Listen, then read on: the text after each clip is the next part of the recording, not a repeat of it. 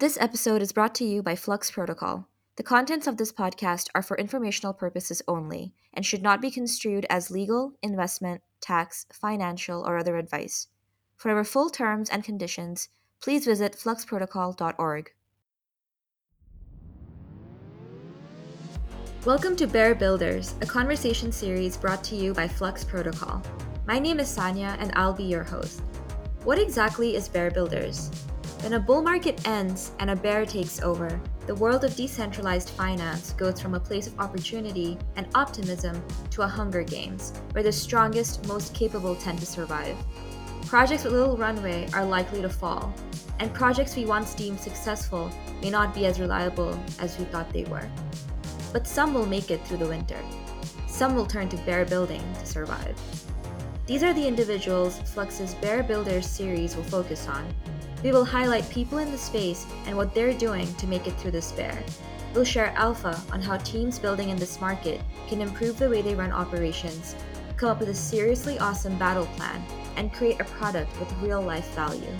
We'll also share insights into how the space is going to evolve and where we're headed. But more importantly, Bear Builders will focus on bringing people and projects' origin stories to light. We want to share the inspirations, struggles, challenges, and setbacks builders have been through while working in this industry. What kept them going through the hard times? Where do they see this industry headed? How do we ensure we survive this bear? Welcome to part 2 of our special multi-part Bear Builder series, where we learn more about the humans behind Flux Protocol and how they got into the industry. Today's episode is with the Flux ecosystem team, which I'm also a part of. Not to get too mushy, but man, do I love my Flux family. This is by far the best team I've ever worked with, and I'm so happy to be here. But let's get into it. Before we begin, I want to do a quick round of introductions. I have the whole ecosystem team here with me.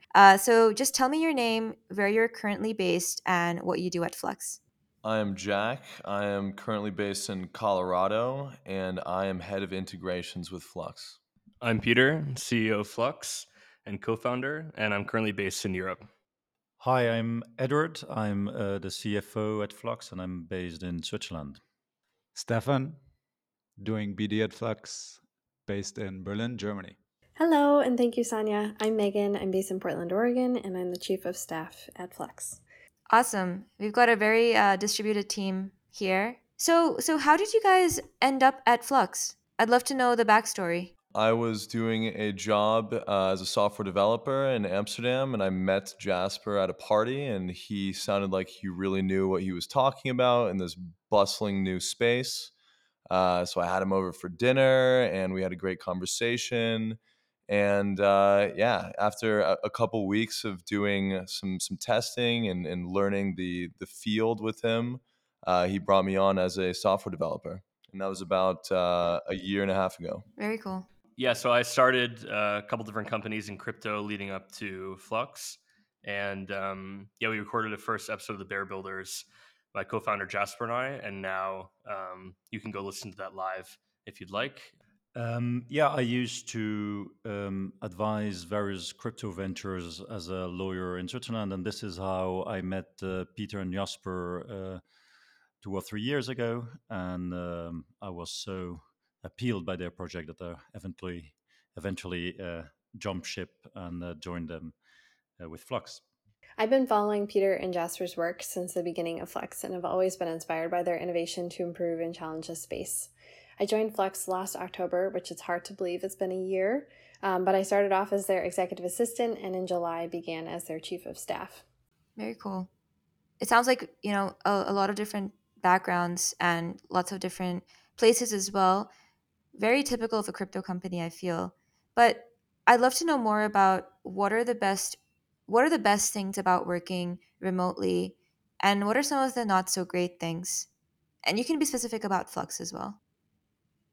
For me, I had a very typical COVID quitter scenario going on, where I quit my job in a scale up in the mobility sector because I was really obsessed with crypto already for a long time, and started talking to Peter online about NFTs. That's how we got the conversation started, and eventually joined Flux. Since joining the team, I can honestly say I've never worked with such an amazing crew in my life. We're all remote, which takes dedication and constant improving of communication, but we're a highly motivated team and incredibly passionate about the work that we do. Yeah, so working remotely can be pretty difficult. I think I've been traveling around a lot the past year and finding a routine in all the different places, whether it's in the States or 6 hours ahead of Central Eastern time. It's tough to get into a rhythm, but if you can find that rhythm and create a ritual every day and you have a good workspace that's quiet and focused, good headphones to cut out all the noise and distractions, you can definitely make it a lot easier. In terms of talking with the team, we make a real effort to synchronize every afternoon Central Eastern time, so we can include everybody from you, Saniya, all the way in India, all the way to John in engineering, all the way in California. So yeah, being able to have some overlap to synchronize is also super important to the operation. Yeah, and Jack, you and I have talked about this before, about how traveling, when you're traveling so much, it can be really hard to have the work-life balance and get things done. But I definitely want to learn more about what were some of the things that made it easier for you or helped you to kind of strike a balance, from the day to day when you were in all these amazing places, because that was something I struggled with for sure. Yeah, absolutely. Well, it's something I learned in the past 3 months really. But just as long as you have a ritual, it doesn't really matter what time zone you're in. As long as you can stick to that ritual, it's much easier to maintain your habits and be productive. But if you use a new place and you get distracted by the place, you can very easily deviate from that ritual, and it's much more difficult to get work done. So yeah, I think as long as you have, you know yourself and you know how to get all your work done and you know to get exercise and eat healthy and get a good night's sleep, you can work from pretty much anywhere. What about you, Saniya? Me? Yeah, I think the ritual thing is definitely true. I think that it doesn't really matter what time. I personally don't think that it really matters what time you wake up and begin your day, but more that you're getting 8 hours of sleep every night and you have some sort of routine that you follow. Because I think I'm the kind of person that I like to plan my day out, and in order to plan your day, you need to have some semblance of structure. And there are certain things that you want to get done every single day. So for me personally, that has worked, having some sort of routine and planning.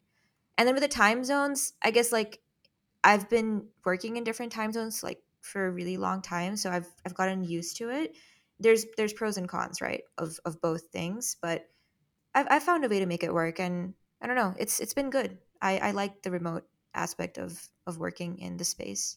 Yeah, you have a lot of freedom, and we really appreciate that freedom, but it comes with a lot of responsibility as well.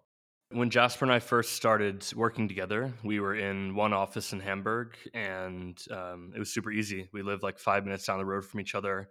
We didn't have a very long commute. It was about 12 minutes into the office, and so I saw Jasper more than I saw my own girlfriend at the time, and I think for Jasper as well. And when COVID happened, he moved back to Amsterdam, and it made definitely the situation more challenging, right? And so we were super lucky that we already had worked together for a couple of years before we had to go remote, because when you're building a founder relationship, it's super important that you have a trust established between the two founders. That's very hard to create in a remote setting. Building up a fully distributed team, we also began our hiring. We raised our round of funding during the sort of lockdowns, right? And so all of our investor meetings, all of our sort of communications, all of our hiring happened, through Twitter, through recruiters, through LinkedIn, et cetera.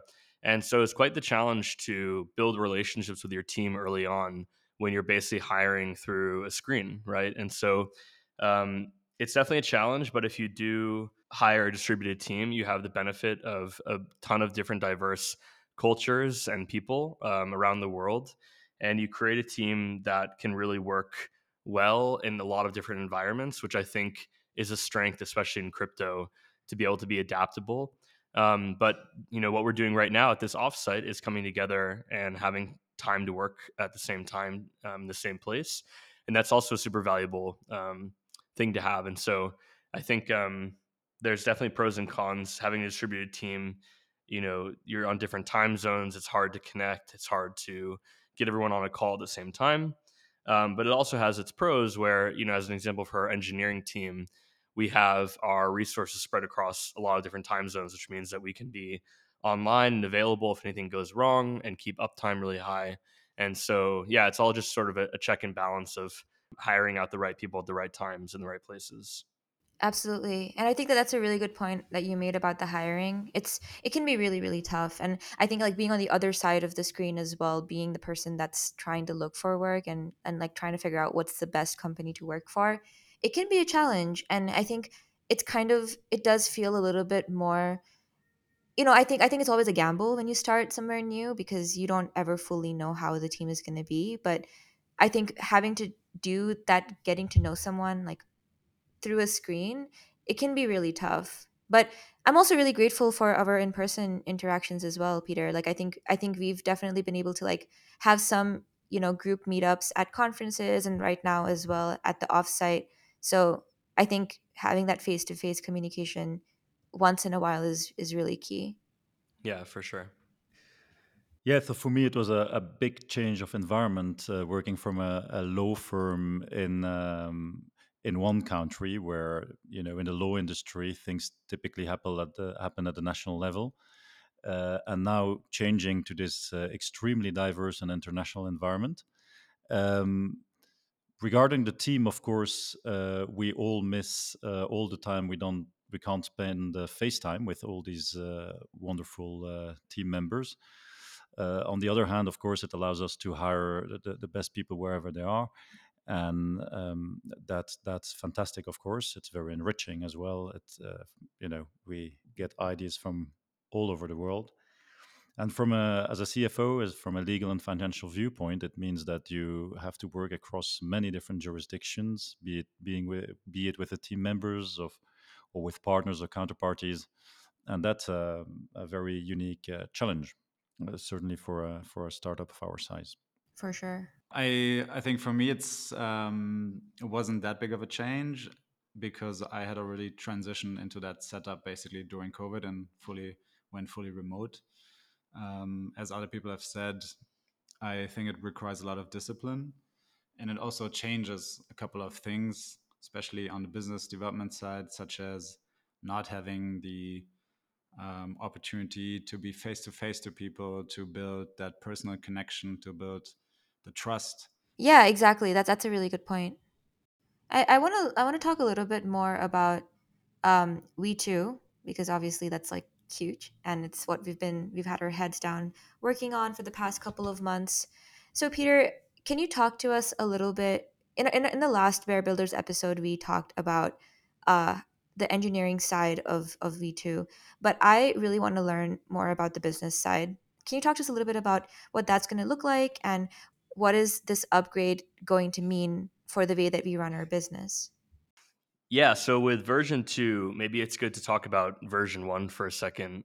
So when we first launched into the market, we saw an opportunity that a lot of these new networks, L1s and L2s like NEAR, Evmos, Aurora, etc., they didn't have access to a high-quality Oracle or an Oracle at all. And so what we realized is that while we were building out this really cool sort of, you know, base layer for data that's multi-chain by default, we realized that what we could do is actually capture a ton of value for our business by actually building, you know, a version of this first-party Oracle first, which is very similar to what exists in the market with other Oracles today. So there wasn't anything sort of game-changing on the technology side. But, you know, through this experiment that we basically ran with this traction, about, you know, 8 weeks after we launched this, you know, product to the market, we were able to grow it from, you know, 0 in total value secured with no integrations to a little bit over 3.5 billion in value in just under 8 weeks, right? And so our team was inundated by a ton of traction and a ton of usage of our Oracle and a ton of value that we were securing. Now, On the business side, this caused, a lot of things to break because we needed to make sure that, one, the Oracle was secure, but two, that we also were able to continue building what our true vision was, is this decentralized data layer. And so right now, the first party Oracle as it exists, it doesn't require any payment from projects. So we subsidize that. And we work directly with data providers to provide data on chain. With version 2, the dynamic actually really changes, where our token is used as a access to the Oracle itself. And so in the future, when we deploy version 2 of our protocol, it will mean that any protocol across any chain, so that could be Ethereum, NEAR, Solana, Cosmos, etc., they'll actually buy our FLX token and they'll burn it in order to receive data. So every time they request a data feed, they're actually burning FLX. So this is a very interesting dynamic where the token could, in fact, actually become deflationary over time. On the other side, validators will be able to stake this token, and they'll either be able to stake to run a main chain validator, which means that they'll be basically confirming blocks on the main chain, or they'll be able to stake and run a subchain validator, which means they'll be pushing data across the different subchains, which are networks like Ethereum, NEAR, Solana, Cosmos, etc. And so there's a lot more usage of our token within the network, and it allows for validators to passively earn income by securing the network from the token. And it also allows there to be more pressure on the token and ecosystem by protocols purchasing and burning the token. So our protocol really goes from a state right now where everything's incentivized and we're essentially using the classic startup playbook, which is to pay for adoption, right? And pay to have market share and expand quickly, to going to a model where our protocol is being paid for, and the economics start to turn on, where our protocol becomes revenue generating for stakeholders that secure the network. So in the end, what will change for V2 is that we're going to be generating a lot more value. And if we are correct with our vision, it means that the majority of crypto will essentially be running on Flux as a data layer under the hood, which means that we'll be securing most of the protocols that require data in Web3 today. That is very cool. Sounds like a very ambitious plan, and I'm excited to see how it plays out. So Stefan, I have a question for you. You head business development stuff at Flux. What does your day-to-day typically look like, besides sitting on calls where you're the only person with your video turned on? What would you say are some of the things that you do on a daily basis? And what are some of Flux's priorities right now in the BD sector? Do you see them changing with the V2 launch? Yeah, that's a really good question. I think fundamentally, my role is to bring what we're building to market and to grow the Flux ecosystem, and in a longer term perspective also to help drive the organization from a project to a revenue generating company, and that encompasses a very broad range of things that also change basically on a weekly basis, such as researching the crypto space for new products or players and trends, and really trying to connect the dots between what we're building, what's out there, what might be out there, and how people and teams and projects will benefit from what we're building. Is there some sort of criteria to evaluate, how, whether it's worth integrating with a protocol or whether it's worth engaging with like another company? Yeah, so I think a general theme that we have in our team is that we try to work in a sustainable way, trying to go for the most promising and the highest quality partners, I think. So we'd rather take a little bit more time, build something that is mutually beneficial for the long term with a high reputation and company or a protocol that has already had a lot of success in the past. And on the ecosystem side, we work with protocols, we work with validator companies, we work with data providers, Yeah, so I don't know what the question was. I don't remember.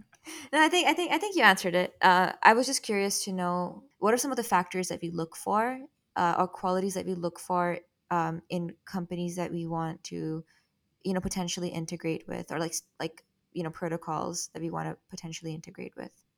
Yeah, we also approach it as like a bet on future ecosystems or teams. And the good thing is that because some of us, and including Peter and Jasper, have been in the space also for such a long time, that we have a really nice and supportive and broad network in the crypto industry that helps us a lot to also identify the very promising projects, teams, and even like individuals that we want to align our team with in the long run. And that's where we try to build partnerships. Absolutely. Jack, actually, on that note, I want to learn more about your role as well. What does head of integrations mean exactly? And are you sort of like a liaison between the ecosystem and engineering teams? Yeah, so given my experience in software development and smart contracts engineering, I know how to talk to engineers and founders with a technical background to answer a lot of the questions they have. I would say if, like in a regular, in another business, I would be kind of like an account manager, right? So I would see to it that companies or protocols in this case will be able to build their solution using our solution. I help address any concerns they have over security or how we implement our price feeds, for example, with the first-party Oracle, and make sure that they continuously have what they need so that they can properly function as a protocol themselves. Interesting. So then how do you and Stefan work together? I'll join Stefan for some of the calls that he already knows are going to be a lot more technical, and then answer all of the lower level questions that these founders or the engineers that may be on these calls have. And for some of the technical aspects of the business development, like when we're looking for new use cases, new protocols to integrate with, I'll do more of a deep dive into some of the code and the documentation of these protocols to see if we're actually a proper fit for each other. What does a proper fit mean exactly? Yeah, so I mean, with the first-party Oracle, we had a lot of individual price feeds, right? If there's a continuous specific value that we need to get from one place, for instance, from our data providers, and send to a certain chain where like NEAR or Aurora, I would look into whatever the data request is that the new protocol may have, whether it's a price feed or some kind of volatility data, and then I would go into the data provider's code base, their API. I would see if they have the data that we need. And then I'll let the protocol know if we can provide it and how it can be provided. Also would answer questions that the protocol might have about how often they need the data, like if they need the data pushed every minute or upon an update or within a deviation of 0.5% or so, for example. So yeah, just there's a lot of nuances. It's not necessarily a cut and dry, like we'll just send the data every 5 minutes. So yeah, just diving more into the technical details of what the protocol actually needs and seeing if we can address them.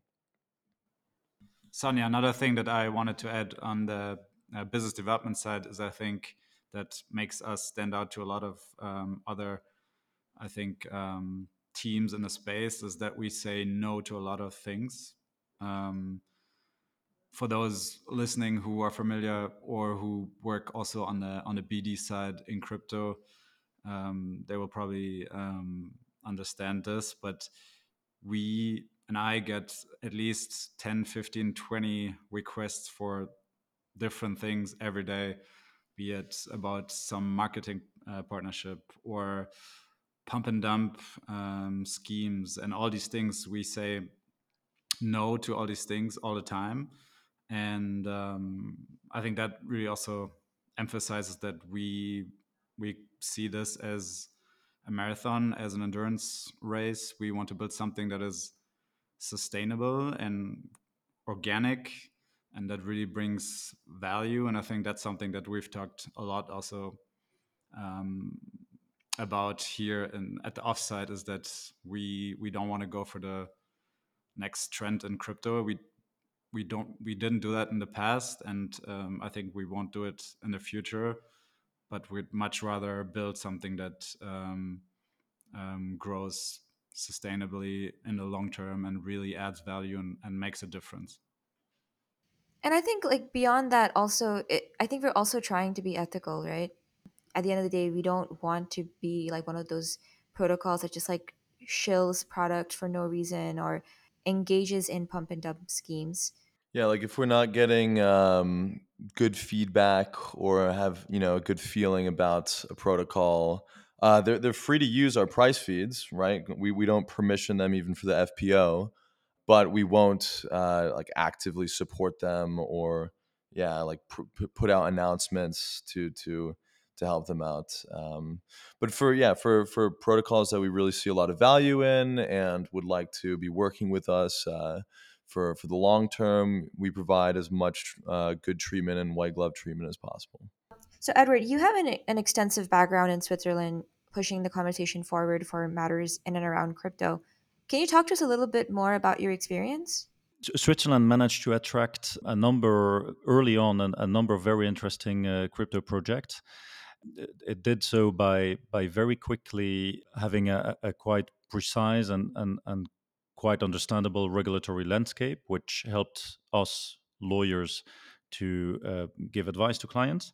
And thanks to this, I have been with my colleagues very soon involved in many of these projects. And it's in this frame that I met with Peter and Jasper, and that we together decided to set up the Open Oracle Association in Switzerland, which is a non-profit association supporting the development of decentralized data-driven oracles, in particular Flux, the Flux Oracle, and any connected tools and technologies designed to bring off-chain data on-chain. And still today, Switzerland is one of the very good places in the world to base your crypto projects, because the regulatory environment is favorable. Our regulators understand this field very well, and they're easy to deal with. So that's one of the few reasons why Switzerland is quite attractive. Is there a lot of crypto development happening in Switzerland? And you know, on a more personal note, do you know a lot of people, whether they're professional colleagues or friends, that are also interested in the crypto space? Yeah, thank you, Sonia. That's a very good question, actually. I've been, as you know, as a lawyer, I've been focusing on the legal matters, but actually, and that's very important, we also have two very good universities in Switzerland that attract a lot of talent, and of which there's a lot of spin-off, in particular in the crypto and the blockchain space. In Zurich, there's a buoyant crypto scene with many very dynamic startups.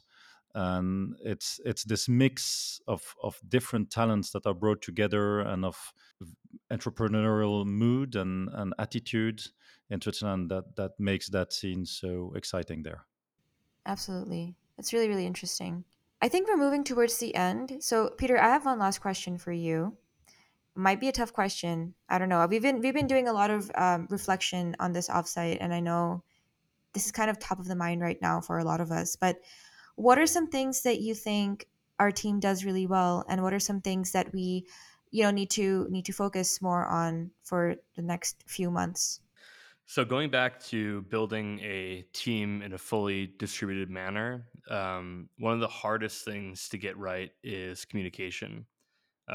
So it's hard to get everyone on calls at the same time because of time zone issues, and you just also miss a lot of the opportunities that you'd have to catch up with different people you know, around the team or around different topics that you normally wouldn't discuss.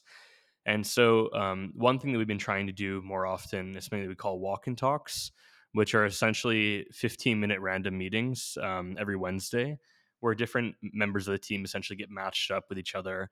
And it gives an opportunity for people on the team that normally wouldn't have a chance to meet, talk, or just really, you know, connect randomly with, the opportunity to talk and sort of catch up on different parts of the company that they're not normally focused on. And so I think communication is one of the biggest things that we, you know, have struggled with as a remote team, as we've built and scaled, you know, fairly quickly. And it's something that we, you know, have done a much better job at over the past few months than in the past. So I think that's probably one of the biggest challenges that we face. And it's also, you know, one of the largest cons of a remote team. Things that we do really well is that we're also strapped in for the long-term vision of not only crypto, but also, you know, what we're building with Flux. And so I think that it's pretty rare for a team to be so focused on what needs to happen and sort of the task at hand. I think a lot of teams in crypto struggle with focus.